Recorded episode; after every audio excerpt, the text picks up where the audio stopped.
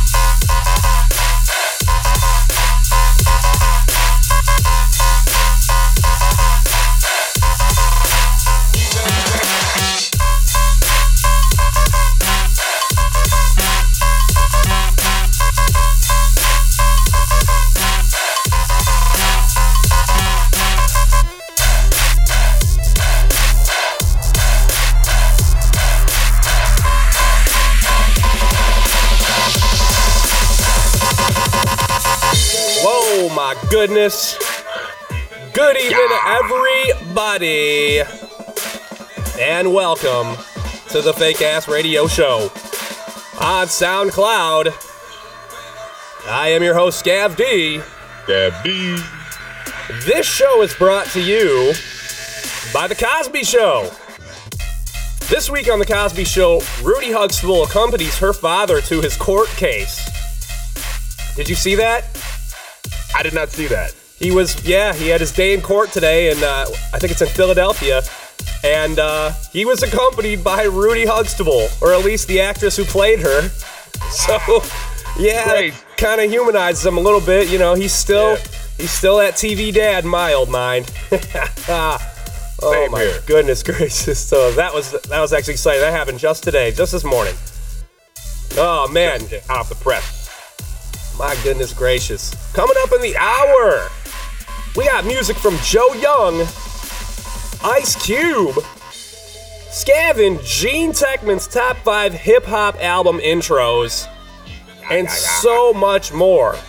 So much. But first, I must introduce my co-host, the top layer of crust to my homemade mac and cheese, the fizz to my homemade soda, the man who's making everything better around here.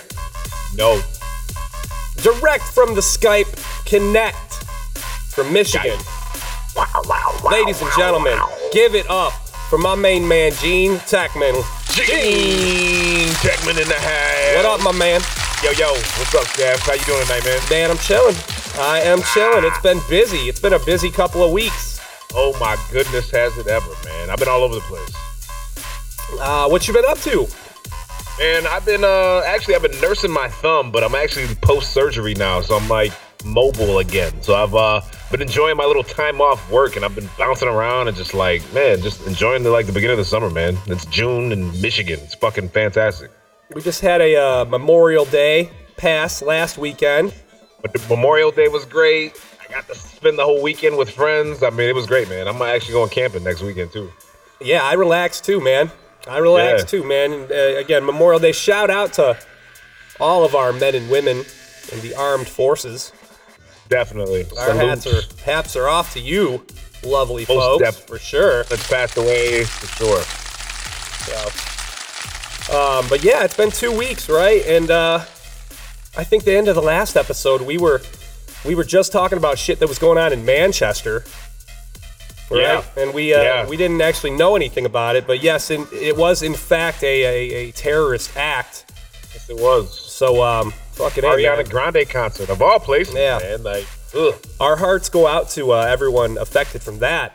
Absolutely. Our hearts were already going out to the people going to that concert anyways. I mean, it's Ariana Grande, man. What a horrible fucking concert to go to. But what were they thinking? To have to endure a fucking terrorist attack on top of that, well, geez. Oh, Pete's. Have a nice day. Right. For real. Yeah. Yeah, that's so too bad. Horrible shit going on there, but hey. Yeah, it is. Life goes on. So you just taking it easy, huh? You just been taking it easy? Yeah, man. I've just been bouncing around, man. Been going to restaurants and eating, having a good time, having a few beers, drinks, and I've had the entire month off. I've been off for a month since this was a work-related accident, man. So I just kind of been enjoying myself and enjoying the beginning of the summer, man, and taking it easy. That's what's up.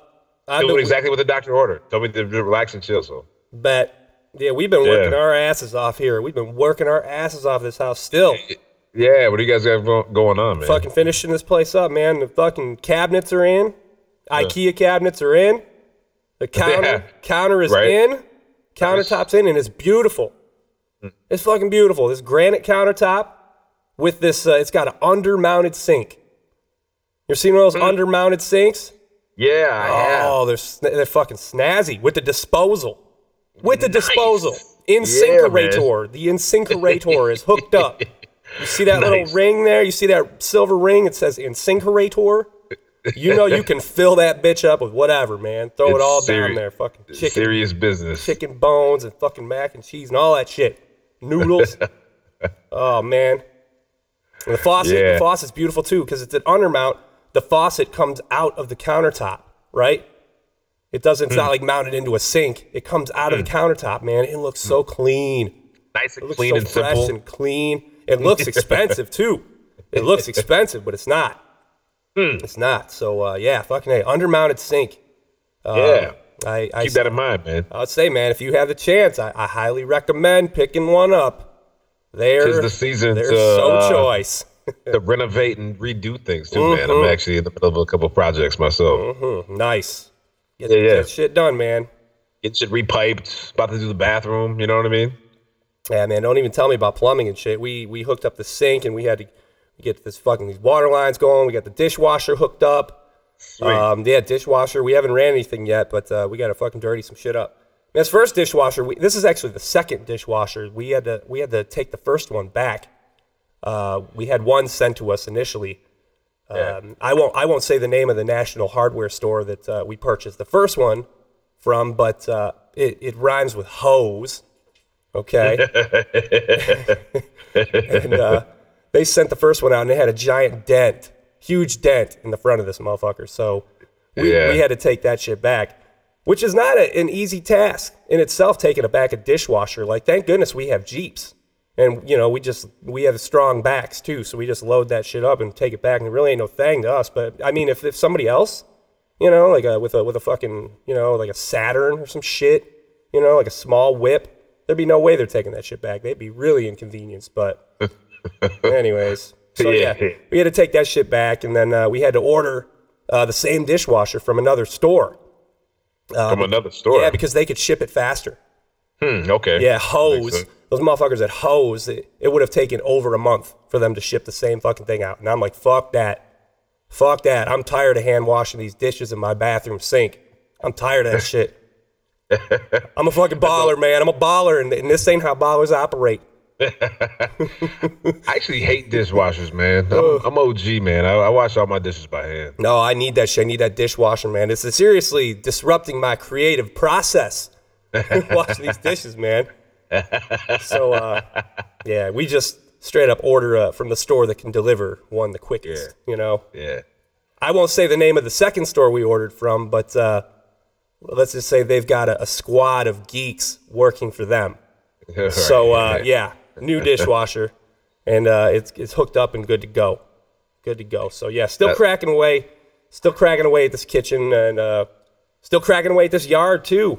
Cracking away at this yard. We're clearing out a lot of fucky-looking plants and shit, trying to level out parts of the yard that aren't as flat as other parts. Yeah. You know? I also, what else did I do? I also demoed we had a rotten shed in the corner of our backyard. Fucking ripped this fucker down. That was fun. That was fun, man. I literally tore the roof off this motherfucker. Yeah, that's always fun, man. Yeah, man, it was great. Some demolition, break things up. And then I fucking collapsed it. I collapsed the walls in on themselves. Kill people, break shit, fuck school. It was cool, man. It was neat. It was neat. And I'm sure I fucking, I'm sure I did it in the most dangerous, unsafe way possible, too. Yeah. I'm certain. I was smashing out the bottom 2x4s that, like, support the walls with a sledgehammer. I was just bashing those fuckers out, so... I'm sure there were many times where, again, literally the walls could have come crashing down on me. But, you know, hey, this is the risk you got to take sometimes, you know what I'm saying, to make your spouse happy. Doing big, dangerous things in this yard, man. Danger's my middle name, man. Danger. It's actually my last name. Scav D. The D stands for danger this week. Danger? Yeah. I laugh in the face of danger. Yeah. Yeah. Some Lion King, man. What's that from, Lion King, you said? Yeah, it's from Lion King, man. I don't remember that movie. Little Simba, he's like, danger? I laugh in the face of danger. Yeah. Fuck you, danger. So. Anyways, yeah, shed is down. Shed's down, and we opened up a ton of this yard. The yard is so much more open, man. Yeah. It's kind of a big shed. It was a 10x10, and it was 10 feet tall. And so it was a decent size. It will not be missed. We got another plastic shed, though, at the other side of our house, though, at, like, the other end of our driveway. So we got some outdoor storage, you know, so we're good. We're good, man. We're almost done. We're almost done. And we'll take the fire pit where it is now, and we'll move it over to where the old shed once stood, and we'll make a nice little chill spot in the corner and just go make it look nice, man. Make it look like it fucking makes sense. You know, you don't need no fucking goddamn two sheds. Doesn't make sense. So there you go, man. We're fixing this place up. We're almost done. Yeah, man. Goddamn, almost done. Fucking hell. Bada boom, bada bing. Ass off. Working my Seattle fingers to the bone and shit. Yeah. So. So what else is up, man? Last episode, we started talking about Busta Rhymes because I wanted to change my top 5 rappers. So I changed my number 5 to Busta Rhymes, and then I started talking about how he had one of the greatest intros, album intros, ever. Yeah, man. And it made us start thinking, what are the top 5 greatest hip-hop album intros of all time? So we kinda, the greatest hip-hop album intros ever. And that's a challenging thought. Many, many, many, many hip-hop albums. I gave you some homework, man. Have you done your homework? Bro, I did some homework. I did some research, and I listened to a lot of intro albums over this past week, man, just to put this list together. And I got some bangers, bro. I'm not gonna lie, I got some fucking bangers. I really do. I think I'm good too. I think I'm pretty good too. All right, well, fucking hey, let's do this, man. We're gonna get into a top 5 here.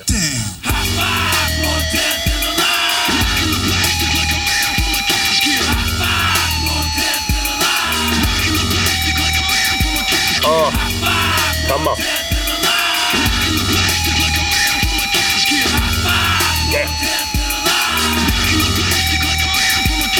Yeah. Okay.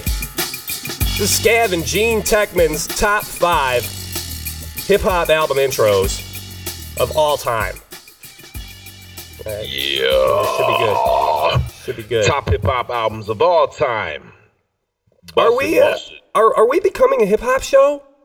You know, like slightly unofficially, man, like, you know. It kind of seems like it. I mean, I started recording, you know, episode 40 back in the old days. And, you know what I mean? Like, you and I have done, like, stage hip-hop shows together with Magnum Opus. And, yeah. You know what I mean? Like, gosh, it's just kind of hard not to, man. We just kind of get back to our roots, you know what I mean? Like, we're fans of all music, hip-hop, rock. You name it, EDM. I mean, you've made the most amazing beats with just instrumentals, man. You know what I mean? And just like, I don't know, we just seem to get back to the hip hop vibe, and you know what I mean? Just kind of a cohesive, lovely beauty of heaven that flows between us, in my opinion. Dude, hey. I got no problem with being a hip hop show if that's what's happening. Fucking A. Hey, it is what it is, man. I know a lot about it. I know a lot about hip hop, man. I used to fucking hide. Man. I used to hide the N.W.A. tapes and the Ice-T tapes, man. I used to hide them cassettes. Under my mattress when I was a kid, growing up, when I was a small child. Bro, I remember making my first mixtapes and, like, taking songs and, like, chopping songs, recording them off the radio, and then like finding a sample from another song, like a scratch or like just a jingle that I would mix in between my songs to play the next song. And I would like have a dual deck and I would record it all and fucking like make my own like really real mixtape. Yeah. Like radio show reel and shit. Yeah, man. And then I would take that tape and I would dub the whole tape and I would give it away to friends. Like it was like a mixtape that I made, you know what I mean? Of like mixes, different songs and shit. See, we've been doing this shit. Man. We've been doing this shit. Get the fuck out of here. Get the fuck out of here. So, kill it. Hey, but what's your list look like, top man? Five. Well, here, I'm going to make you go first. And again, let's try to explain this a little bit. I guess that this could be a straight song, like track one, right? Yeah. Or it could be, let's say it could also just be an interlude into a song. So possibly something that goes into track two. Okay. Right. Something, let's say something powerful, something that maybe gives you the chills. Yeah, yeah. Or gave you chills the first time you heard it. Yeah. Something that made you feel something. You know what I'm saying? Like, yeah. Whether it be either now or even back in the day at a certain time in your life. And, I know what you're saying. There's, there's a ton of hip hop intros. You know, there's a shitload of these motherfuckers. And have Gean and I listened to every single one of them? Yes. Okay. We have. Our catalog is deep, man. Yeah. Our catalog is deep. So, all right, my man. You are up. Let's hear your number five. All right. So again, man, this list was hard to make. You know what I mean? Like I went through several songs and I cycled them over, and then I thought of the 1,000 different ways to perceive the beginning of a hip hop song. Now I must say, before I get started with this list, there were eras of hip hop where the intro, the skit, the storyline meant everything that you were getting ready to listen to, and that was your entertainment. Why? Because like we were just saying, music was on a tape, it was on a cassette. You weren't skipping tracks. There wasn't that party song. Like you almost had to make a cohesive album that went together for a purpose, because there was no other way to play an album back then. Right. Now the person that brought a lot of that back, Kendrick Lamar, did a fantastic job on especially Good Kid, Mad City, as he brought that shit back. Now I'm going to start off by saying there are intro tracks, and then there's the song that just explodes and becomes like the intro of the album.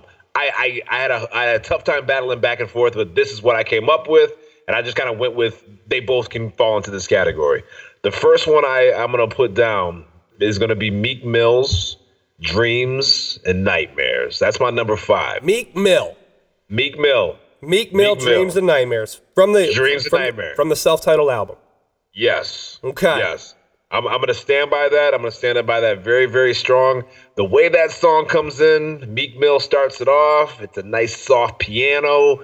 Like it sounds like some old school hip hop. Like you could listen to his lyrics and you hear everything crystal clear. And I think it's where Meek Mill gets looked over. He's actually a pretty dope MC. And then that song starts to build, and it builds and it builds and it builds, and it gets grimy and it gets dirty, and boy, next thing you know it, that music platform changes, and he's like rapping hard on some trap music. And I think in that one song, Meek Mill displays and flexes his muscles like, this is the MC that I am. And if you really, really, really appreciate rhymes, hip-hop, intros, I don't know. That to me gives me chills. I work out to it. It becomes like just that banger that makes my head go crazy. Dreams and Nightmares. Meek Mill, number five. All right, fucking name. Let's get into this motherfucker a little bit here. Ain't this what they've been waiting for? Okay. You ready? Yep. I used to pray for times like this, to rhyme like this, so I had to grind like that, to shine like this. In a matter of time I spent on some locked up shit in the back of the paddy wagon, cuz locked on wrist. See my dreams. I'm not gonna lie, I'm not familiar with this, so I'm gonna give it a listen here. Alright. If you want it, you gotta see it with a clear eye view. Got shorty, she try and bless me like I said I do. Like a nigga sneeze, nigga please, for them trick and squeeze, I'm getting cream. Never let them hoes get in between or we'll be started. Little nigga, but I'm lying hearted, they love me when I was stuck in their head, and when I departed, I go and get it regardless. Drawing like I'm an artist, no crawling, went straight to walking with foreigns in my garages are foreign bitches menaging, fucking sucking and swallowing anything for $1. They tell me get him, I got him. Okay. I did it without an album. I did shit with Mariah. Right here. Little nigga, I'm on fire. Icy as a hockey ring, Philly nigga, I'm flyer. When I bought the Rolls Royce, they thought it was lease. Then I bought that new Ferrari, hey, the rest in peace. Hey, the rest in peace to the parking lot. Phantom so big, can't even fit in the parking spot. You ain't talking about my niggas, then what you talking about? Gangsters move in silence, nigga, and I don't talk a lot. I don't say a word, was on my grind, and now I got what I deserve. Fuck, nigga. Hold up, wait a minute. Y'all thought I was finished? When I bought the ass tomorrow, y'all thought it was rented? Flipping on these niggas, I'm like, pop, I own this finish. Double limit, that's my team, Rose, hey, the captain, I'm lieutenant, I'm the type of cat. Grind like I'm broke. That Lambo, my new bitch, she ride like my ghost. I'm riding around my city with my hands strapped on my toes. Cause these niggas want me dead, and I gotta make it back home. Cause my mama need that bill money, my son needs some milk.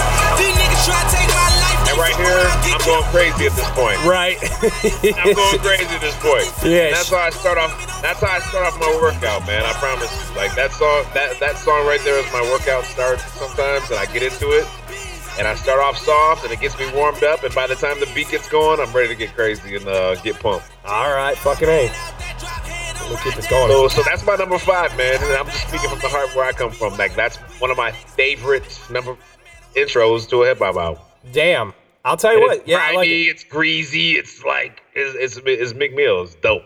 And it didn't sound like he had a hook on there. It sounded like he just was coming with straight bars. It was nothing but straight bars the entire song. He just literally didn't stop the entire time. The only thing that changes is the tempo of the song, and he flips it and goes right into another, like, you know, another spread of cadences. I think it's dope. That's my number 5, man. Number 5. All right. Yeah. Number 4. So my next song. Now this song right here is a song that's very memorable to me. And I'm gonna tell you this right now about this song. I used to bang this song in the very first car that I owned, which was passed down from my mother. It was an Astro minivan, right? She had an Astro minivan. She had 4 kids. You know what I mean? She literally got the minivan for all of us to be able to live in this car. Now, this car gets passed down to me. I'm the oldest of my 4 siblings. I got passed down a minivan, too. Did you really? I did. Yeah. Yeah. So I had these these Bose speakers, right? That they weren't even car speakers. They were house speakers. But these are in the back of my fucking car.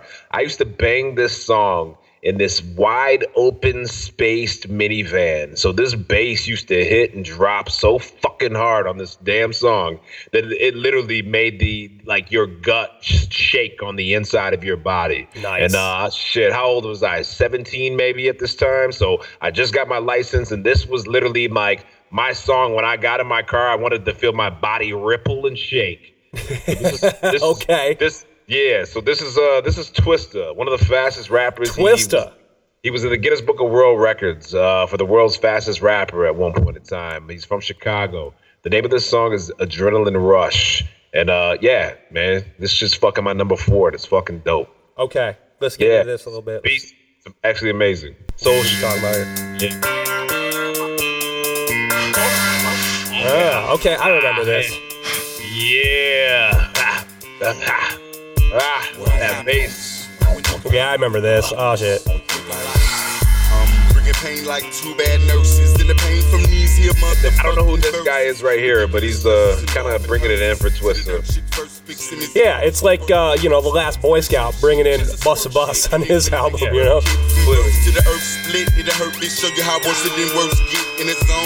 Yeah, that's a good way to, pick up your team, man. Bring in, the homie to start off your album, you know? For sure. Fuck yeah. And so you got some crew. Everybody has to hear them now, you know? I got some crew.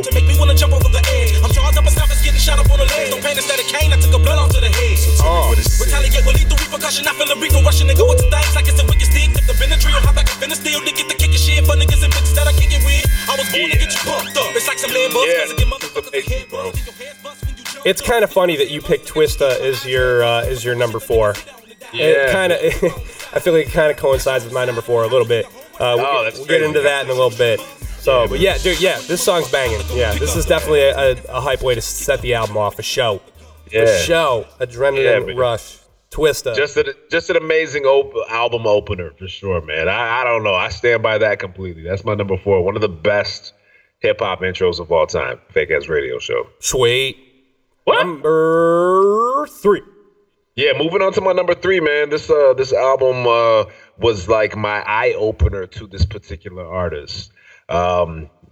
I listened to this album and I gave him a second chance, where I was in a mindset of kind of being closed-minded to a particular style of music. But this is Drake, man. Drake's Take Care album. Like, to start that album off, I must admit, as an artist, he got me in touch with what he was trying to say. I started to understand him a little bit more as an artist when I listened to this album. And the beginning of this album, Over My Dead Body, is the opening track. And, you know, I guess you just have to take a step back and, like, listen to the lyrics, feel the vibe, and, like, you know, and where I was at, I wanted to hear beastie bars. I wanted to hear MCs. I want to hear, you know, some battle rap shit almost. And that's just kind of like where I come from, in a little, like, you know, particular place of me and my hip hop. But, like, I took a step back and I felt Drake for a minute, and he really painted a picture, and I felt him as an artist. And from that point on, like, I started to listen to him a little differently. I went back into his catalog. I became a fan at that point, so I started listening to his new catalog. And yeah, this was just like, I don't know, man. I must say, one of my favorite hip hop albums. It's definitely in my top 10, just to be completely honest with you. So it's Over My Dead Body, Drake. Okay.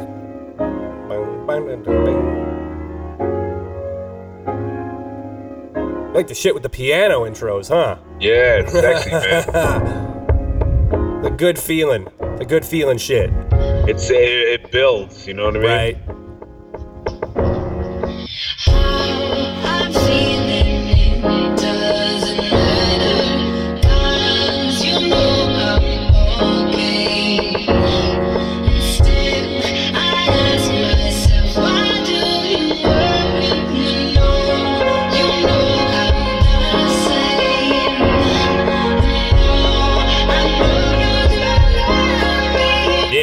Got you feeling good. Yeah, it builds up, you know what I mean? Yeah.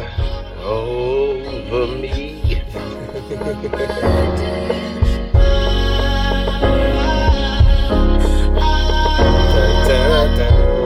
I think I killed everybody in the game last year, man. Fuck it, I was on though.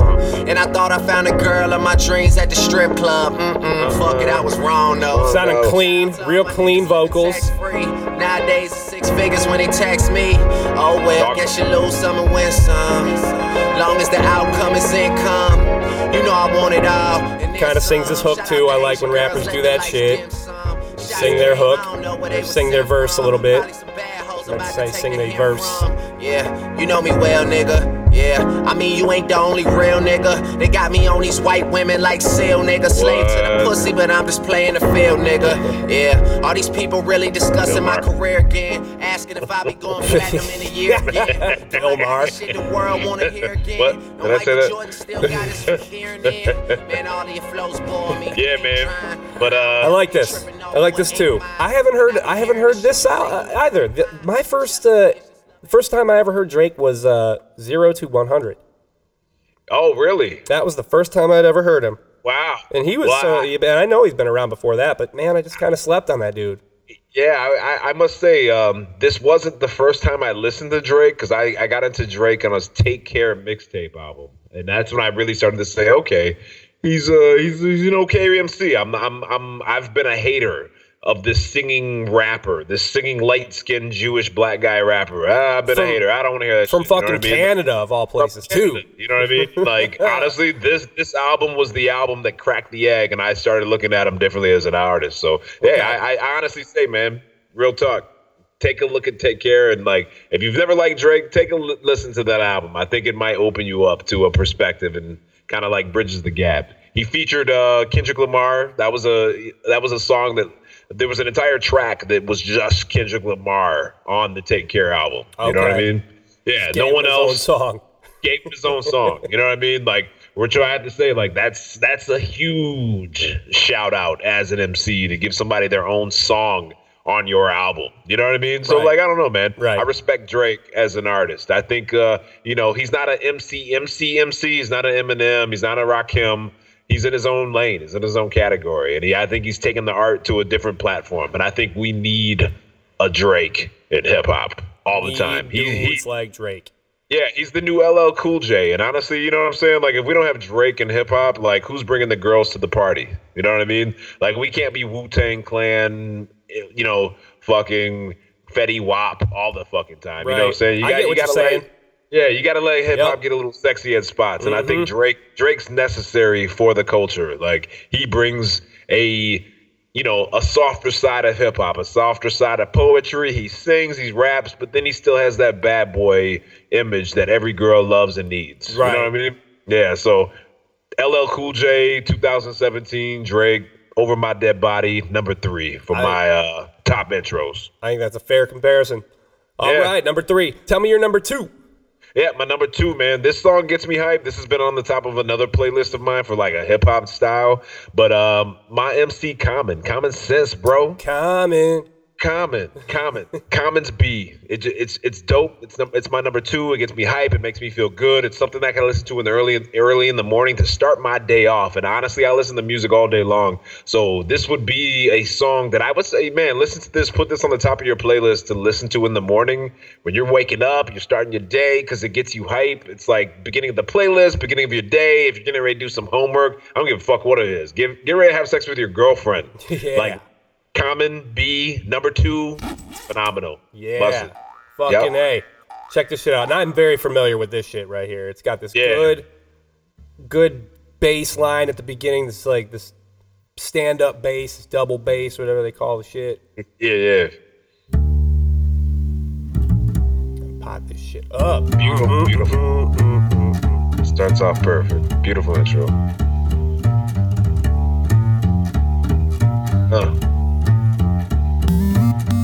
Kanye West, right?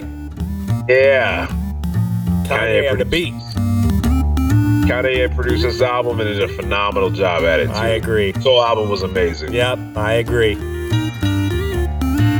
Yeah. And this is where people don't understand Kanye's genius, too. As a musician and as an artist, you aren't the one made to listen to the music to know what you want. He is the artist that creates the ripple, that creates the new trend.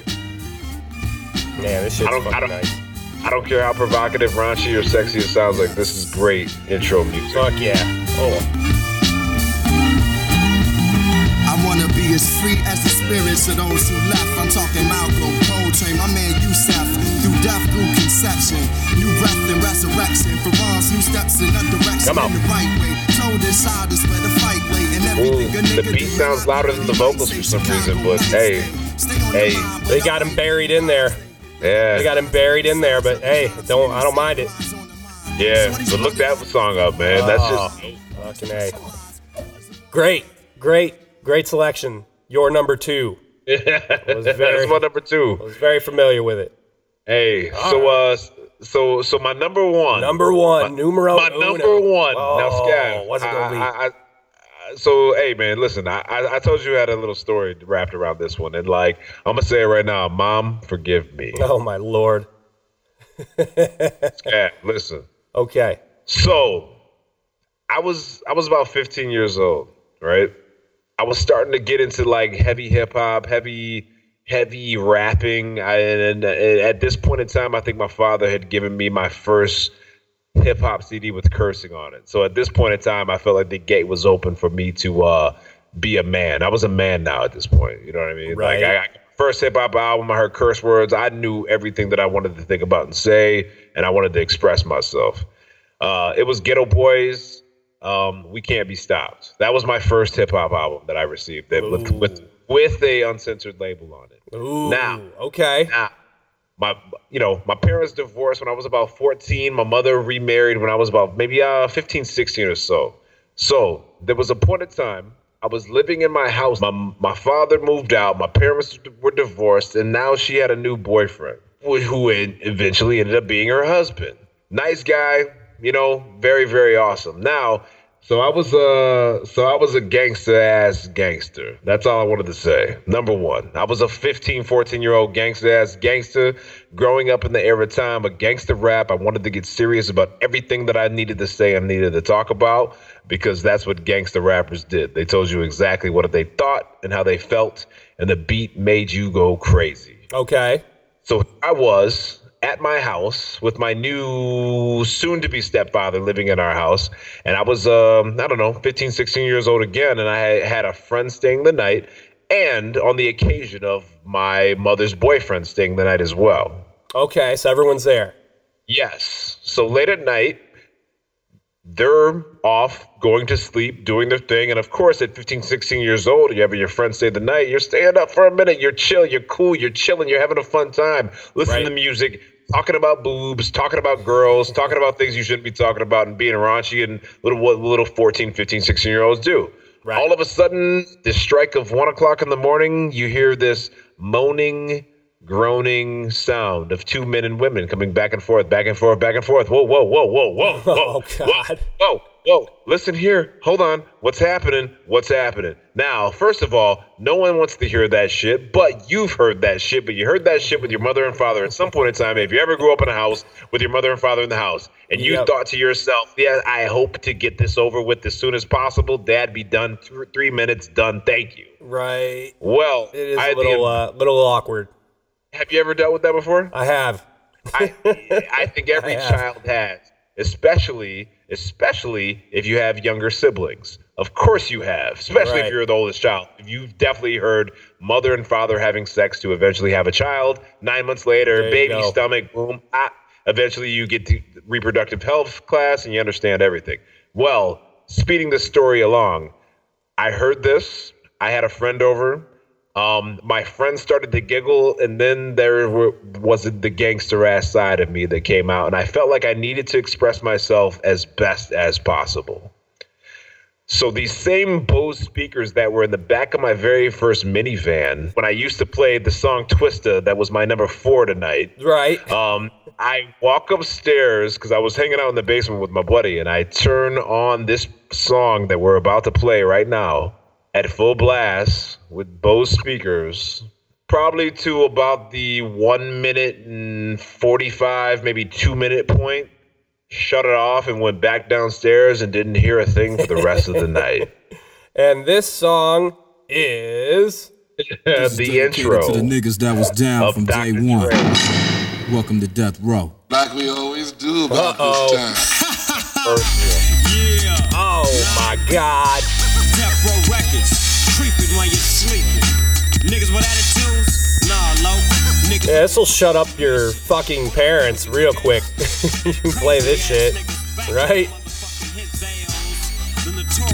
And the house rattled. As loud as it possibly could. The bass that rattled my car from the inside, gutting core from Twista's number 4, Adrenaline Rush, rattled the house where I said one day, yes, these speakers must go in my car. Bose,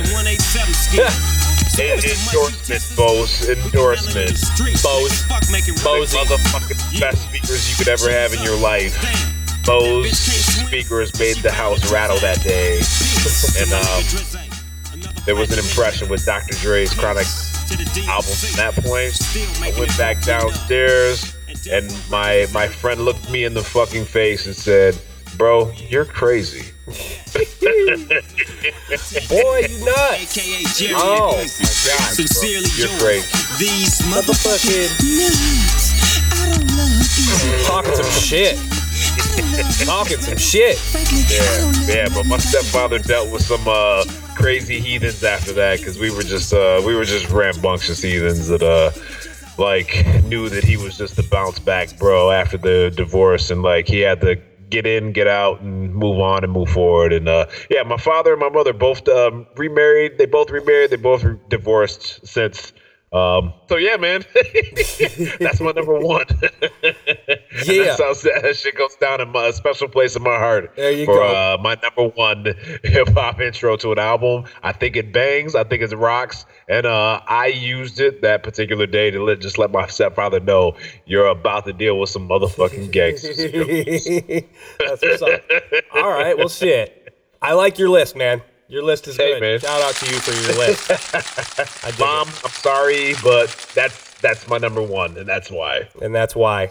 Never forget it. Never forget it. All right, fuck. Let's get into mine here. My number five. Yeah, my numero cinco is Jay-Z, The Black Album, 2003. And I'm actually kind of cheating because there is technically the first song is an interlude. I'll play a little bit of it, but yeah, this isn't what I really dig. You know, it's this, and then it's got some little babble over the front of it, right? Yeah. This goes on for like a minute, and then you kind of hear it a little bit, and then it fades out, right? It fades out, and then what happens is the second song starts. And that's what I'm calling the intro song, and it features Hova's own Ma Dukes herself, and she's kind of telling a story of about a young Jay-Z and how awesome he was when he was little, between the verses, and it's kind of cute. So and kind of like much like a lot of the songs intros you were sporting, got a good feeling to it. Good feeling start. And a lot of great albums have those great happy feeling starts to them. This is one of them. We played Common B. I think Common Resurrection. That album, 1994. That's another happy album. Great intro. Yeah, so let's get into something. Let's stay in the mode of happy here. With Hova's mom. What? Yeah. Triumphant. My father was born December 4th, weighing in at 10 pounds, 8 ounces. He was the last of my 4 children, the only one. Great intro, by the way. Right, this is good. Birth to him. And that's how I knew that he was a special child. My Dukes. What's wrong? You lost your best friend. Just Blaze on the beat. They say they never really miss you till you dead or you gone. So on that note, I'm leaving after the song. So you ain't gotta feel no way about Jay so long. But at least let me tell you why I'm this way. Hold on. Who was conceived by Gloria Carter and Addie Speeds? Yeah, this is a good one. Jay-Z intro. You could probably say that any Jay-Z album, the intro for any Jay-Z album can be number 5, right? Oh, man. Jay-Z's so great. He's ill. Yeah. So yeah, Jay-Z coming in for at number 5 for me. Number 5, that's a great intro, man. I must say. Moving right along though, and we talked about your number 4 and how I kind of thought it was a sort of a coincidence to mine. My number 4 from the album E1999 Eternal. Ooh. Bone Thugs-N-Harmony. Ooh. From 1995. This is called "The Introduction." Okay. Oh, Scav. Okay. Okay, hip hop DJ. All right. Oh, shit. I'm gonna tip my hat to you with this one. Oh. That's a good one. This shit is good. Here, let's get it going. Yay! Hey. Oh my God. Welcome to the dark side. Oh. Oh my God. Oh my God. Yeah. It's classic. Yes. Classic, right? Fucking classic. Oh, man. As soon as this bass comes in here. Oh, bass starts to hit. Here it comes. Yeah, you know the Bose. The fuck the are you Bose speakers to me for right now? Everything's about to happen. The Bose speakers were rocking shit back in the day. Yeah. You know your Bose, the Bose band. My Bose speakers were banging the shit out the inside of that Astro minivan. Oh, here we go. I think it's the '89 Astro minivan, two-tone. Oh yeah, so dark. Yeah, I was gonna say the last song had a happy feel to it, but you know, there's a lot of songs that have a lot of dark intros too, and that's pretty much where mine go from here. Yeah. Bone Thugs-N-Harmony. This song has the devil himself with a guest appearance on here. Absolutely. I remember this album came out 4 months after Eazy-E passed.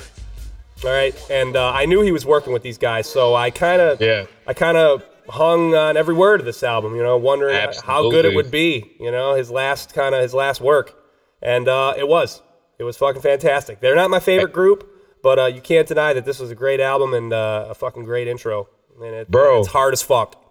When this shit came out, I became the unofficial member of Bone Thugs-N-Harmony. I became the Detroit member of Bone Thugs-N-Harmony. I grew my hair out. My hair was long. It went down to, like, beyond the middle of my back. Like, I was Busy Bone's little brother. You started the Detroit Coalition. Yes, I started the Detroit Mo Thugs Coalition. Like, I grew my hair out. My hair was long. I had an afro. I was this light-skinned cat. Like, I remember going to see Bone Thugs-N-Harmony in concert outside of the Palace, actually. This is a fucked-up story because I just talked about this with my buddy this week. We were actually getting off of an elevator because we actually had VIP seating. And as we got off this elevator, these girls, they were coming onto the elevator, and they seen me, and they went, "Oh my God!" And I was like, "Whoa, whoa, whoa, whoa, whoa! Hey, hey, hey, hi!" They thought I was Busy Bone for a minute. The way my style was rocking back then, right? And this particular concert, because I was just talking about this shit to my homie Dan. Shout out Dan Notini. We seen Eminem selling his Infinite album, and we talked to him on the way into this particular concert, believe it or not. Oh, shit. He was selling it outside in the front of the Palace of Auburn Hills. I bullshit you not. That's what you had to do. That's what you had to do. Ask my brother Magnum Opus, but it was Bone Thugs-N-Harmony, man, they were some of the beastiest MCs of the time. Phenomenal. Yeah. And they rapped fast too, kind of like Twista. So that's why it's kind of funny. Our number four is kind of sort of match up a little bit. Yeah, I think did they have some beef? They might have had some beef. Yeah, they did, of course. You know, because it was a challenge at the time. Who was the fastest rapper? And of course, if I'm not the best, don't even come close to me. I'm going to be the best. You know, so. Right. I think, I think that was an awesome spar to even have happen. I thought it brought a dope highlight to hip hop and the intricate ways of like rapping. You know what I mean? Like, I think Twista, Bone Thugs, Crucial Conflict, I think they like brought the element of what Busta Rhymes and like Eminem Rap God even could even exist off of. You know what I mean? Right. Like, you know, it was a platform that had to exist for even this song to even exist. Right. It's like, how fast can you rap? Like Eminem knew what the fuck he was doing. He's a scientist with rap, for sure. So what did he do? He got inducted into the Guinness Book of World Records for the most words in a song because he rapped so many fucking words on Rap God. You know what I mean? Like, that song is fucking ridiculous too. Yeah, that's He knows what he's doing, but he did that to surpass anything he could beyond what Twista could do, and he rapped so many fucking words in a song, and he just, you know, Rap God. Like, what else? Like, what else do you name a song that your intention is to up the bar for rappers in hip hop? Right. That's why he's a Rap God. You know what I mean? Like, he knows what the fuck he's doing. I'm done. And he learned from Bone. Yeah. My number four. Moving on to my number three, and let's get into a little bit of my man's second album here. We're talking about Cage Kennels. Scav. And the name of the song is Good Morning. And it's from 2005. We're going back to 2005. And again with the dark shit, with the hype shit though. Great intro. This is off Def Jux. He had just moved from his one label, Eastern Conference, over to Def Jux, which was El-P's label at the time, and it was sort of a controversial move. Very much. Yeah, Cage claims he didn't get promoted enough, but so now he's getting some help from El-P.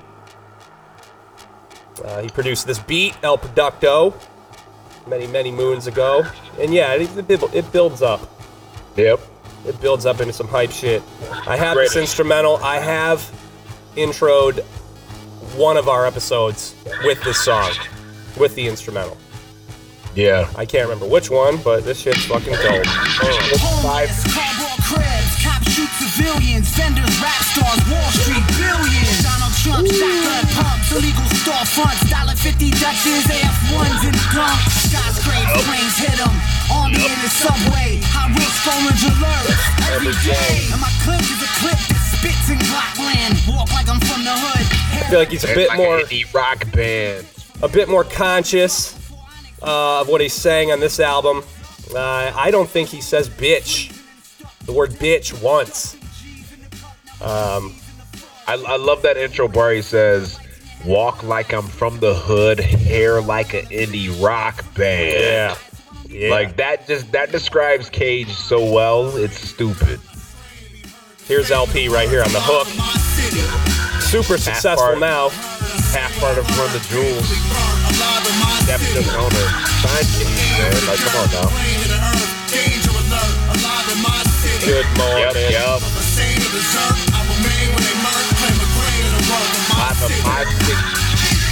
Setting it off just right. Getting the head bobbing. Yep. Getting the head bobbing right off the bat. A little more political, too. Talking some politics and shit. Yeah. That's an ill song, Scav. Right? I must say, man. I tip my hat again to you with that selection. Yeah, absolutely. That one always gets me rocking whenever I hear it, so... God damn. I have to pause for a minute. I must say, that is an ill fucking song. Please look that up, fake ass radio show listeners, because that song just like half of Run the Jewels, Def Jux, El-P. You went back on some hip hop shit there, man. I must say, I salute my hat to you, real talk, for that selection. Cage Kennels. Cage Kennels. 2005, the song's called Good Morning, from his album, Hell's Winter. I can talk about that intro for 5 minutes if you let me. Let's talk about this next intro, my number 2. Yeah, what you got, man? It's, well, let me just play it. In today's music news, the ever-controversial Tupac Shakur had just released another album under the alias Machiavelli. Music insiders are running wild trying to rearrange other artistry dates in fear of a wipeout retail inter-chart movement. So it's like a news brief. Resources tell me a number of less fortunate rappers have joined together in conspiracy to assassinate the character of not only Mr. Shakur, but of Death Row Records as well. Right. Machiavelli. From the album The Don Calluminati. Seven-Day Theory. Starts out with this news report and shit. And, this was his 5th and final album. Yeah. And it was released 2 months after his death. So, again... hanging on every fucking word of this album. Yep. By this point, I've already rewound the song a couple times, just because I don't want to miss anything. Yep. Fucking Tupac. Riders and punks. Which side are you on? Very angry album.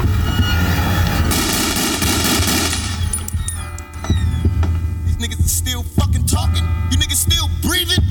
Fucking roaches. Alright, it's the raid on cockroach all day.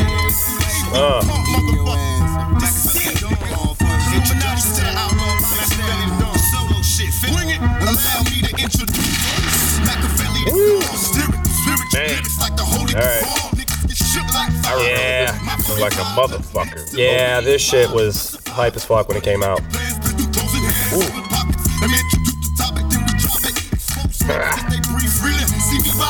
Super angry. You know, and honestly, man, you had to understand Tupac to understand the intro to this album, too. Right. Ooh. This was one of those, another one of those, like Chris Cornell. This was like an exercise in life. You know, one of my favorite artists is gone, and now I've got to try to live without him. So, it was kind of shocking to hear him still talk that shit on this album, too, after he's gone.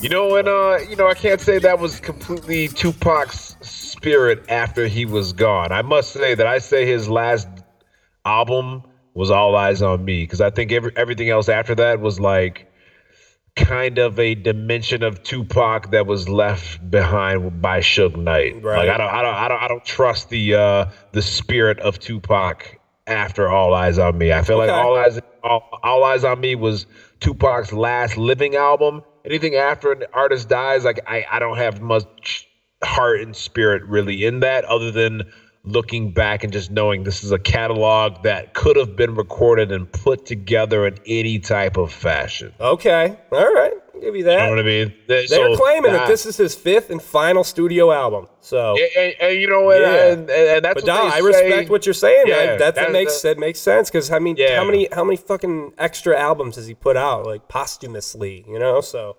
Yeah, and after you're dead, you know what I mean? Like, how many, like, you can't sign anything else to say, yeah, that's official. I like that. You're not necessarily the artist after that. Like, anybody can take your vocals and do whatever they want with them, right. Technically. For sure. You know what I mean? So, like, Prince, after he's dead, like, if anything comes, like, if you die, like, February 3rd, 19, whatever, 2000, whatever, like, after that point, anything that you release publicly at that point, I don't trust being your spirit anymore. You're dead. You're no longer on planet Earth. Right. Like your cosign for any music at this point can be obstructed by the rest of our fucking tyrannical humans that are here trying to gourd out your eyes and just make another dollar off anything that you say and do. You know what I mean? Like Michael Jackson, you died on the day you died. That's it. You know what I mean? Everything else from this point is fucking promotion to fucking make the rest of the money that can be made off of this man before he rots and turns into dust.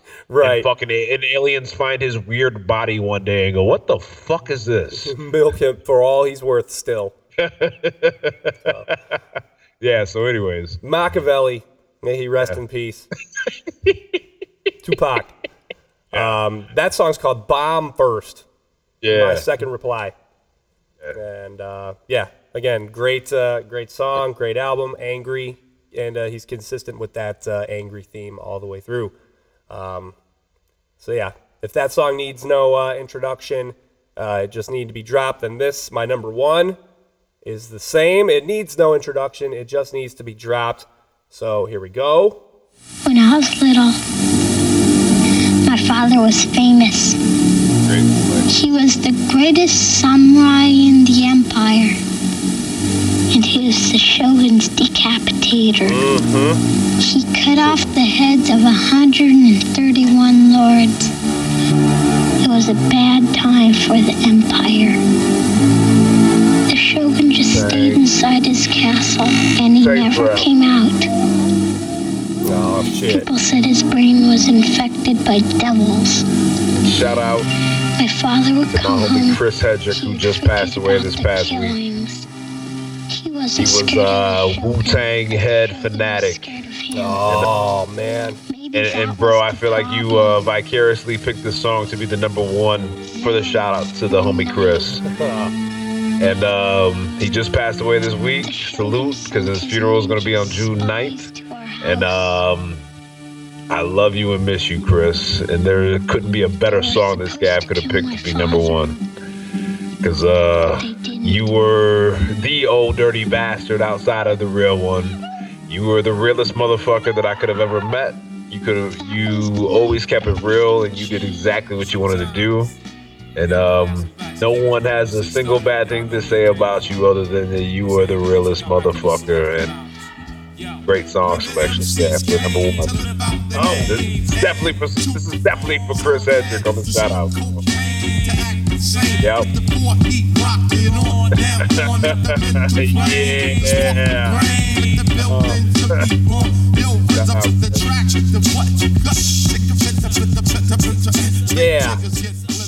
Yeah. Genius GZA. Yeah. The genius GZA. Liquid Swords. Yeah. Yeah, sorry to hear about your boy, man.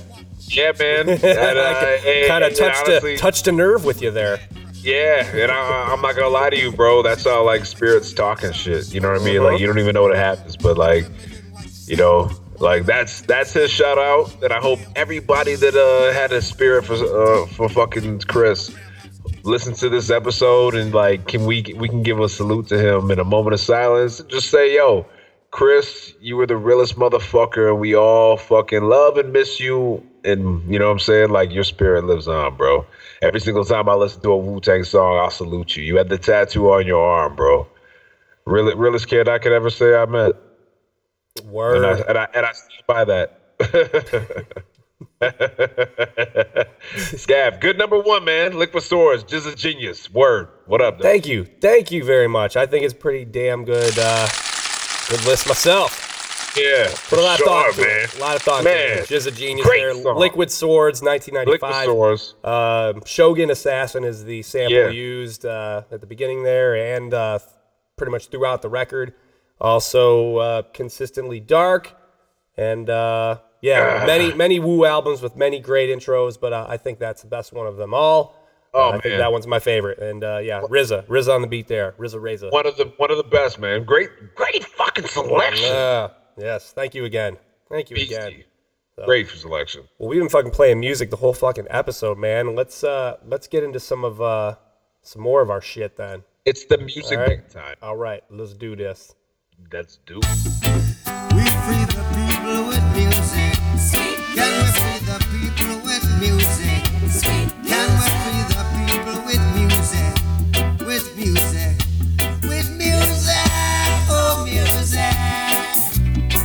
Oh, man. My goodness. I've been playing lots of music tonight. Tell you what. We're each only going to do one. Cool? Okay. Yeah, we'll each only play one tonight, man. We'll keep it light because we're kind of going a little bit long. There's one more thing I want to talk about. So tell you what, we already kind of teased your song you were going to play at the beginning, Ice Cube.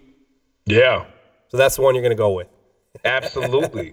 That's the one I'm busting out tonight. Is this new Ice Cube? Yeah, this is new Ice Cube, man. This should just drop this last week, man. Okay. All right. Yeah. I like Ice Cube. I did not like that last movie that he was in with Charlie from Always Sunny in Philadelphia, Fist Fight. I did not like that movie. You know what's so funny is you didn't like it. I didn't even know about it. Yeah. You're not missing much then. It's probably better that you don't know about it. I'm sure Ice Cube would want it that way. Yeah. So, but anyways, what's his new shit all about? This new shit is it's off Death Certificate's 25th anniversary album. Okay. So this was a re-release. But this is a new track off of the re-release of the anniversary album called "Only One Me," where Ice Cube is actually trying to let you know that he better be in your top 3 best rappers of all time. Oh, okay. How do you feel about that? That's hilarious. He wants to let you know he was there from the beginning. He helped write the script.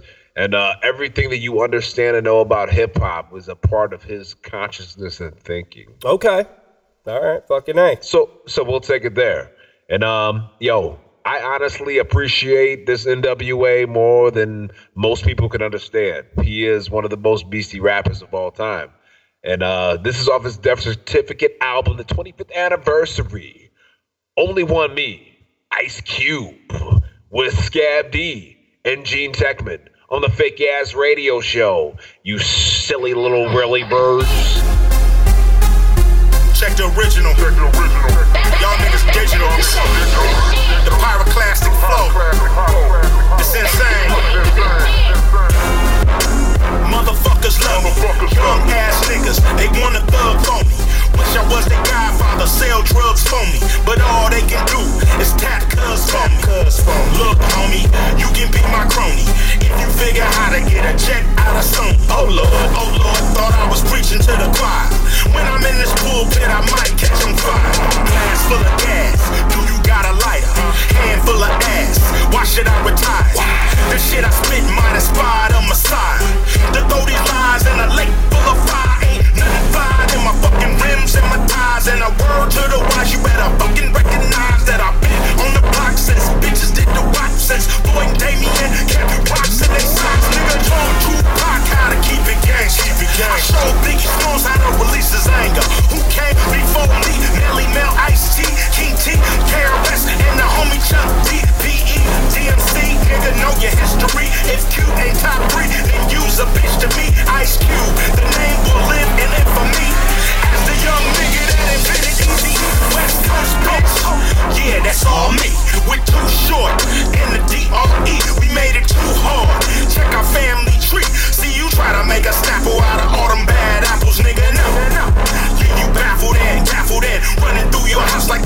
motherfucking raffle. I'm an asshole with Tabasco, you the lasso I would ask for if I had to leave Mo house and walk into a hoe house. The drink that I blow out, the weed that I blow out, it's on for my nigga Big Herc when I show out. Picture this in the frame get toe out. When I wanna go out, red carpets get broke out. There's a lot of you, there's only one of me.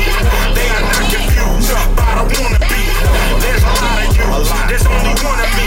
They are not confused by the wannabe. Original, original, I'm the prototype. Original, original, even copy the original. Original, I'm the prototype. Original, original, even copy the. So what? You from the gutter. We all had to struggle if you got a black mother. We all had to scrap with our uncles and our brothers.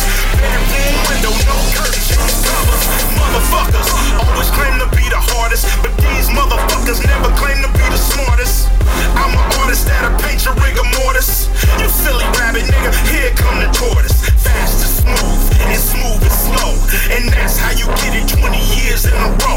And that's how you get 20 years in a hole. Pretend that your ass ain't got no soul. Grab that cold ass white man steel. Cap pills, run like an oil spill. Big drills, found him in the landfill. You got 30 years, but you, my man, still. Fuck them tears, Tony Montana. Caught you in Montana, extradited to Atlanta. This ain't the banana, nigga, this is Alabama. Nail in your coffin when the judge dropped the hammer, nigga. There's a lot of you, there's only one of me. They are not confused by the wannabe. There's a lot of you, there's only one of me. They are not confused by the wannabe. Original, original, I'm the prototype. Original, original, he the copyright. Original, original, I'm the prototype. Original, original, he the copyright. Gangsta shit. Gangsta shit. My goodness, that song's fucking banging. Takes me back. Cube classic. Takes me back. Makes me feel young again. Yeah. Fake ass radio show. Scav D, Gene Tackman, Ice Cube. Yo. That new shit. Yeah, Cube, I like it. I dig it. He's a great rapper, man. He did pave the way. I agree, 100%. He's the prototype. One of the original gangsters, the prototype. He the prototype. Yeah. Let's see. Let's fucking move it right along. I want to talk about this real quick. We'll talk about Kathy Griffin. Yeah. And all this bullshit. Yeah. It would seem, in the last, I'd say week and a half, the comedians get your whole career fucked up gods were out in full force. And, again, it started with Kathy Griffin, a.k.a. Garbitch. Did you see that little black kid try to spell garbage? Yes, I did. Brayden, I give it to you, Brayden. Oh shit, you ready? God dog. I'm gonna give you a heart. Spell garbage. GARBITCH.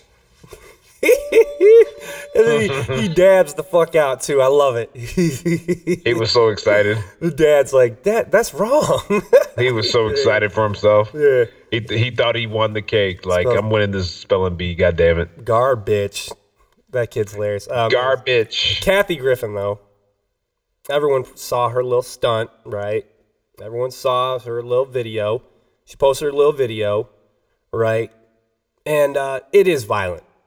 It's violent, that shit. I'm sorry. And you can be a non-violent person, like she's claiming to be, and still think some violent shit, right? But unfortunately now it's gone past her audience, which was where it was supposed to stay, and now it's going all the way up to the POTUS himself. Okay, so now she's in trouble with not only the Secret Service and with CNN, which is the network that's given her her gig for the last 10 years. But she's offended her own audience and even people who hate Donald Trump, right? Even Chelsea Clinton is like, that fucking garbage wrong for that shit. That was fucked up. You know, I actually want to agree, but pleasantly disagree on the subject of Kathy Griffin on this one. But I simply just think, like, at a certain point, she took an image of how she felt and the expression of the First Amendment, freedom of speech, and everything that represents like comedy and what it is, and kind of you have to push the envelope to even get people to even understand or even like take a look at anything, even if it is wrong and raunchy. And with her not even B-class career, she's like sitting on a D-class career. So I'm not even trying to credit her in any way, shape, or form. But what she did isn't too far off from Eminem, to be honest with you. No, it's her job to kind of do some edgy shit. Yeah. Right? And I have no problem with that. You don't have a problem with it. I don't have a problem with it. So she knows and does that shit. And then, like in the text you sent to me shortly after that, Bill Maher, he goes and sees all this attention she's getting, right? And he sort of has one of these, his own, hey, Kathy, hold my beer, garbage moments. Absolutely. And then he goes on his show on HBO, okay? And he says this. Wow. I got to get to Nebraska more. You're welcome. We'd love to have you work in the fields with us. Work in the fields? That's part of that. That's... Senator, I'm a house nigga.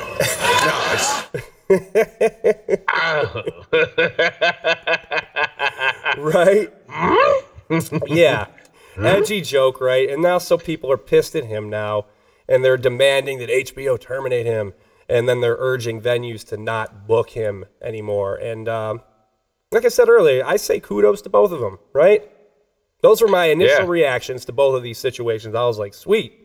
It's like some edgy shit, some comedians doing some edgy shit. I like it. I like to see people squirm from the shit, you know? So, I don't know, Bill Maher might be using that that white privilege a little bit with his joke, right? He could. I don't know. A little bit of that white privilege going on there. But it's still a good joke, right? Yeah. Still a good joke. Yeah. And you have to analyze it in a couple different perspectives, because if Dave Chappelle was... I would laugh. That's so funny. I would laugh if Dave Chappelle said that shit. Right. So, totally. You know, I must say, I for some weird reason, I have a little bit of forgiveness for the way he, like, threw that joke out there. Yeah. I don't know why. I could be wrong. I could be completely wrong. So I don't even want to, like... get co-signed with anything too crazy, but like the way he said it, I don't know. I just had a little bit of forgiveness the way he said it, because like backlash from him might not be as bad for his shit though. You know what I'm saying? He didn't fucking threaten a current president, right? You know, that shit looked violent. That shit looked violent as fuck. Yeah, I mean, again, like I said, it's nothing that we haven't seen before on any other display of anything else, like. Ted Nugent did the same thing. He said, you know, Obama should be hung. And, you know, next thing you know, he's eating dinner with Trump. And it's kind of the sport of, like, pulling politics strings, you know? You want, once you have a story, you could run with it and say it's the worst thing ever. Like, that's what the news media does. That's what CNN does. That's what Fox does. They pull the strings of, like, what's in the favor of their political party. The shit really looked like fucking Donald Trump, too, that fucking head. Oh, yeah. I mean, it was supposed to. It was a good prosthetic, man. No, like, she said, like, it was supposed to. She had one of her assistants go to the store and grab, like, a Trump mask. I was going to say, who fucking did the head? That's what I'm wondering. We know who the photographer was, man. Who did the fucking head? Yeah. Who did the fucking head? And I think it was fucking like Michael Myers disgusting. I really do. The picture when you like recycle it over and over again, it was. Yeah. But so, but it's not anything that super shocks me in the world of like, you know, fucking raunchy media. So she's getting all this backlash from this shit, this Michael Myers shit, and you know, parents out there, they're like, my kids saw that shit. And so now even the parents are, like, pissed off. And, you know my I say, fuck your kids. That's my stance. Yeah. It's a parent's job. I'm talking to you parents. Me, the guy with no kids. It's a parent. Same here. It's your job to protect your kids, you know, right? From whatever you don't want them seeing, right? There is pornography out there. Yeah. Parents have to know by now where the disturbing images are, you know, the news, it's on Facebook, it's on Twitter, that show the Jersey Shore, you know, the disturbing images are fucking everywhere. So it's their job to make sure they don't fucking see it. Yep. If they don't think they can handle it. Scav, I agree with you, bro. And then if they do see some shit, you know, God forbid, you know, then it's time it's parent time again. And then you got to explain what the fuck they just saw so they aren't fucking mortified. Or you better sit their ass in front of the fucking tablet and you put on the Secret of Nim or Fantasia or some other dark cartoon and you say, Junior, the world is a dark, fucked up place now. You better get fucking used to it. And just prep them early with the fucked up movies. So, yeah. Hey, get your kids ready for life. Whether it's The Dark Crystal, Forrest Gump, Showgirls, fucking Debbie Does Dallas. Show them some movies. Fucking Menace to Society. I don't give a fuck. Like, life is going to happen. Yeah. So get the fuck over it. Like, honestly. Better to prep them early. Kathy Griffin is comedy porn. She did it fucking hardcore, and she got cum on her face at the end of the day. You know what I mean? Like, she, you know, she made herself look silly. She has to wipe it off, live another day, and she'll get right back on her fucking horse and do her raunchy-ass comedy porn. She lost a couple jobs, but guess what? I'm sure there's a bunch of people that are booking her right now because of all the publicity at the end of the day. Possibly. Yeah. So, anyways, I was initially happy when I saw what they did. Yeah. Again, two edgy comedians doing their thing and mixing it up. But then they both did something after that that kind of astounded me. They both saw the backlash. And instead of doing what any good comedian, I think, would normally do and think to themselves, any press is good press, and just ride it out, they both decided to do some fucking damage control and apologize immediately, right? Yeah. And try to remove it, you know, off the net. Like it never happened, you know? Yeah. Which is kind of a weak move to me, I think. I think that's bullshit. I think you do something like that, you fucking own it. Fucking own that shit. Embrace it. Yeah. Don't take that shit back. You're right. You should run with what you feel. Especially a comedian. Yeah. Too. And, you know, I feel like I can't take either of these fucking clowns seriously anymore. Right? I can't. That's what I feel like. That's what gives an edgy comic their power is when they say something and they don't apologize for it. Right? They own it.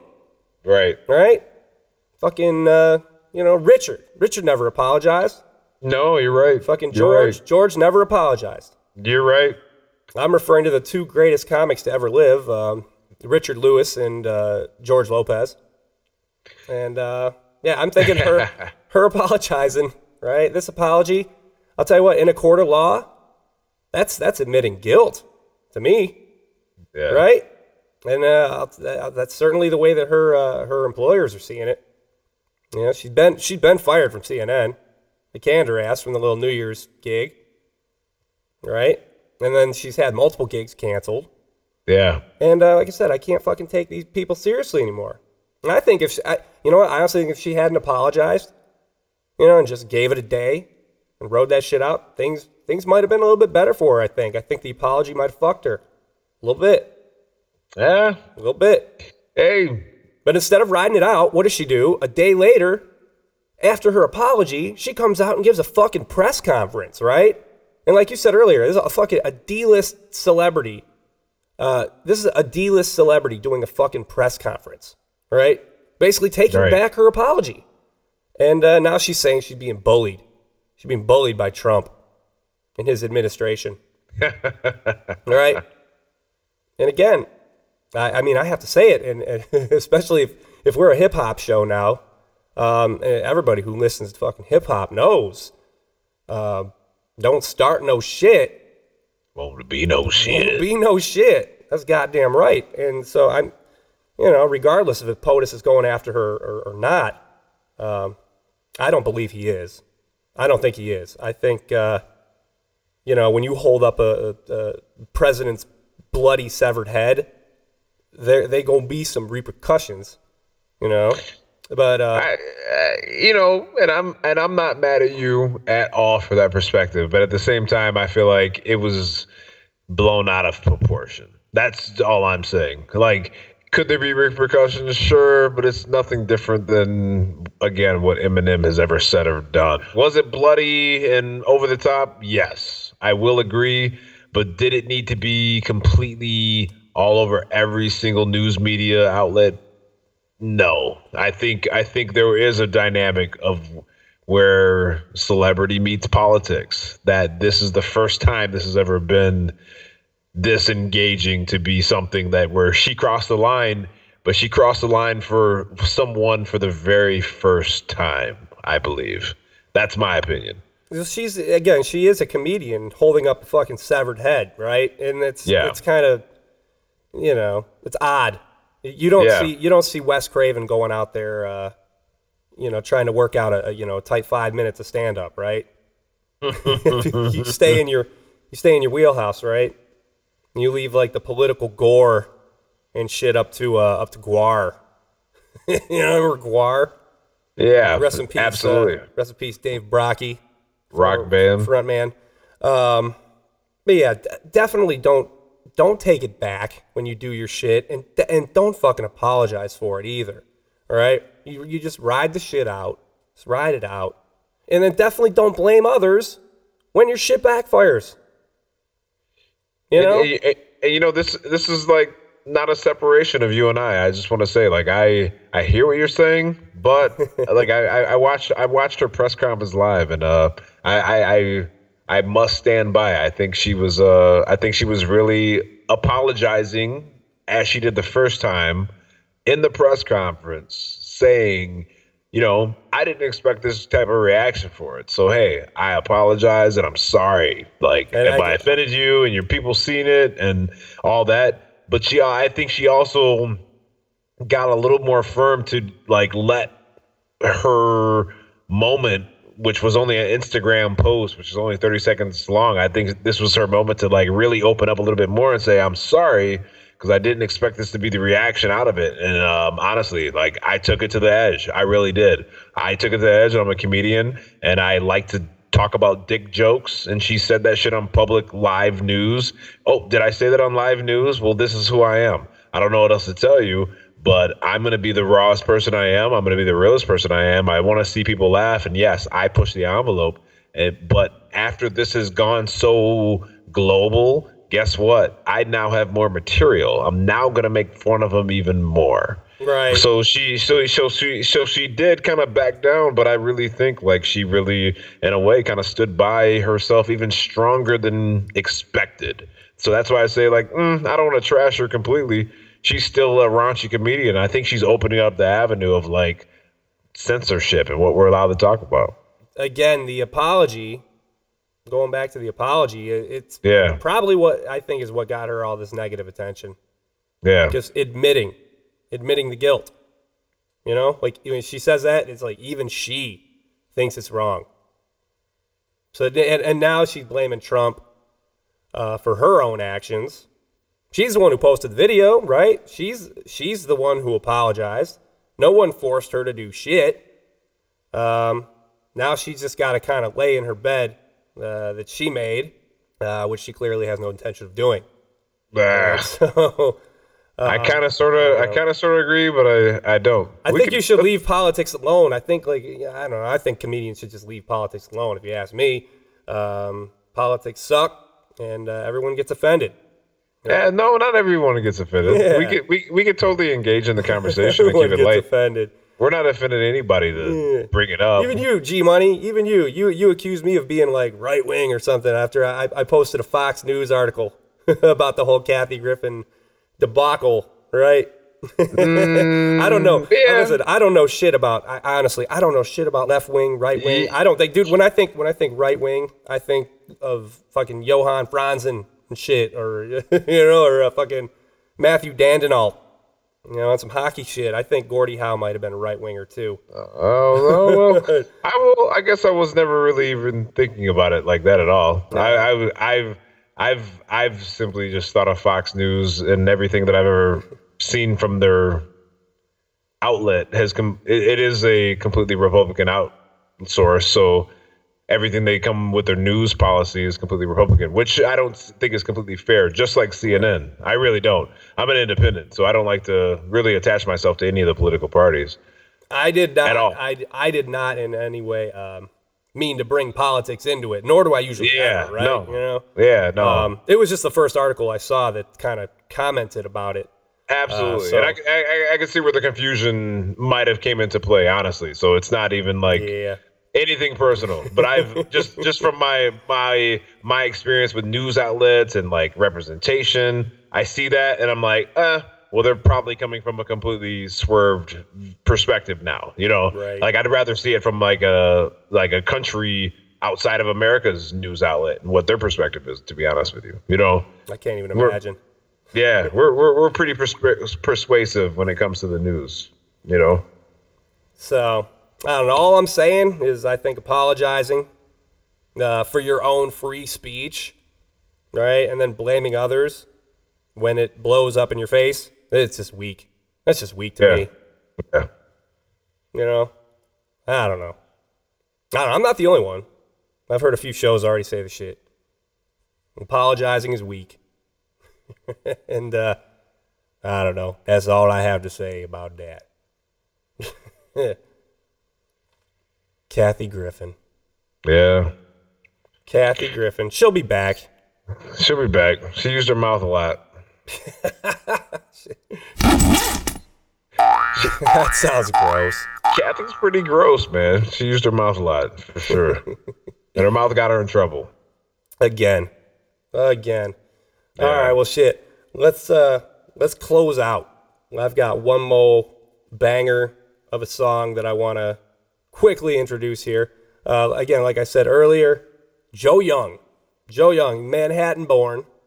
All right, Germany-raised. He hooked up with some Wu dudes. All right, some Wu-Tang dudes, and he's been fucking killing it ever since. And this song, Wu fans, I think are immediately going to recognize the sample.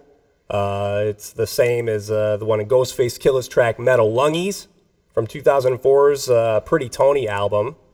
Getting flipped a little bit different in this version, though, a little bit funkier in this track. And it features Method Man, and they're basically just trying to out-rap each other in this one. This shit's the shit. Ooh. From the album Invincible Armor, released this year.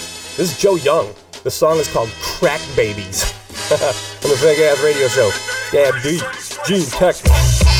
Whatever happened to them crack babies? Hell, I don't know, in and out, smoking some crack maybe. And I don't know where you rappers getting your facts lately. Before you rap, it's a rap, sending the fat lady. Whatever happened to them crack babies? Hell, I don't know, in and out, smoking some crack maybe. And I don't know where you rappers getting your facts lately. Before you rap, it's a rap, sending the fat lady. $5,000 on a love sofa. Still in public housing where they love coca. Still love the culture and the bud smokers. But to my soldiers that cross line, that love's over. See, I ain't never wrote a rap sober. A loss cost but a win free, just ass over. Situation fishy like some bad chocha. Or y'all just trying to twist me like some bad yoga. Got labels calling cause I rhyme slick. You'll never get the ring, you like a side chick. Ask Betty Crocker where them pies trick. The Dark Knight and I'm back, robbing no sidekick. Slur. See, I ain't lying when that lie lit. I touch a cloud and it only rains when I spit.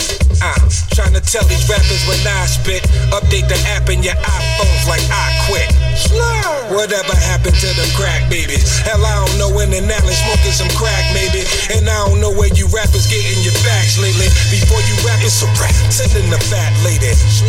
Whatever happened to them crack babies? Hell, I don't know, in and out, smoking some crack maybe. And I don't know where you rappers getting your facts lately. Before you rap, it's a rap, sending the fat lady. Hey yo, fuck Donald Trump, that's the first thought I'm throwing. Left, right, left, that's the way I be blowing. Time to whistle at these fake niggas and MCs and wannabes, bootleg W's and fake wallabies, killer bees in the swarm, that's the format, nigga. Pussy wanna flip, bring it to your doormat, nigga. I hear ya, but I don't listen. Shit you sayin' is suspect like two niggas kissing. I'm on a mission to kill all you fake niggas. On the beat on yellow tape, niggas. Listen. Careful who you niggas dissin'. Talk tough, I'ma have to have you in the missing. Heard nothing, seen nothing, this an intermission. Whatever happened to them crack babies? Hell, I don't know. In and out, smoking some crack maybe. And I don't know where you rappers getting your facts lately. Before you rap, it's a rap. Sending the fat lady. Whatever happened to them crack babies? Hell, I don't know. In and out, smoking some crack maybe. And I don't know where you rappers getting your facts lately. Before you rap, it's a rap. Sending the fat lady.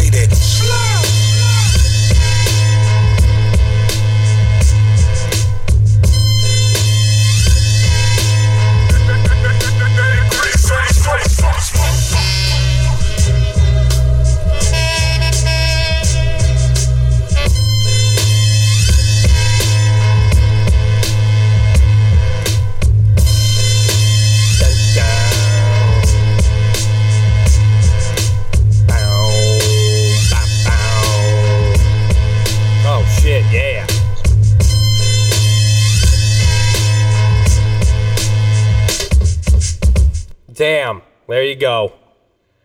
Crack babies. Crack radio babies. Show, Scab D, Gene Techman. Yeah. Damn, that's another long episode, I'd say. Shit. That's a very long episode. Say that's about an episode. We did it up.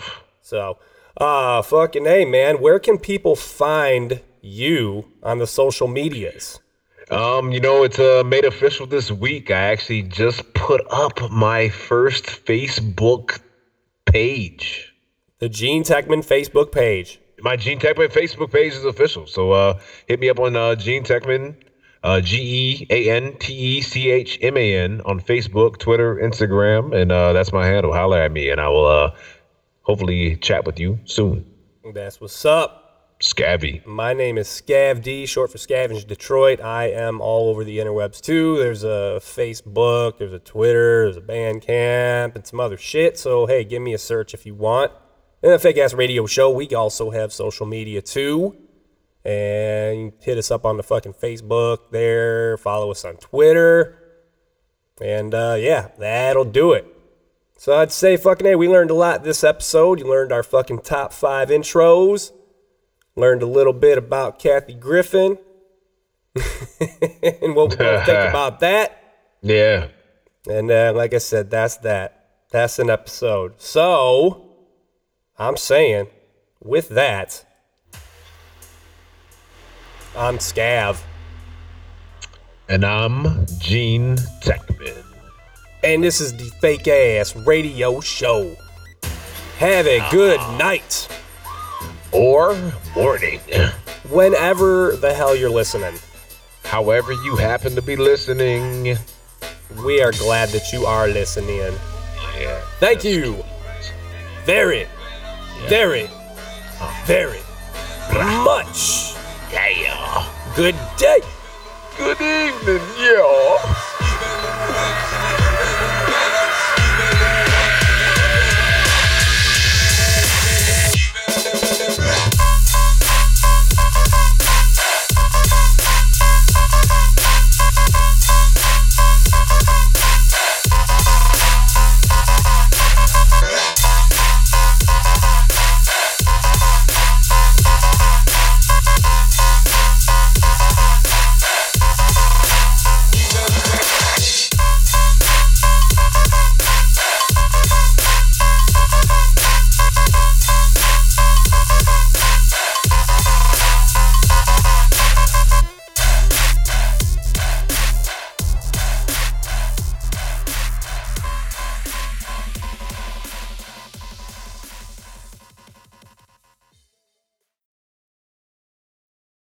Okay, and I am hitting stop.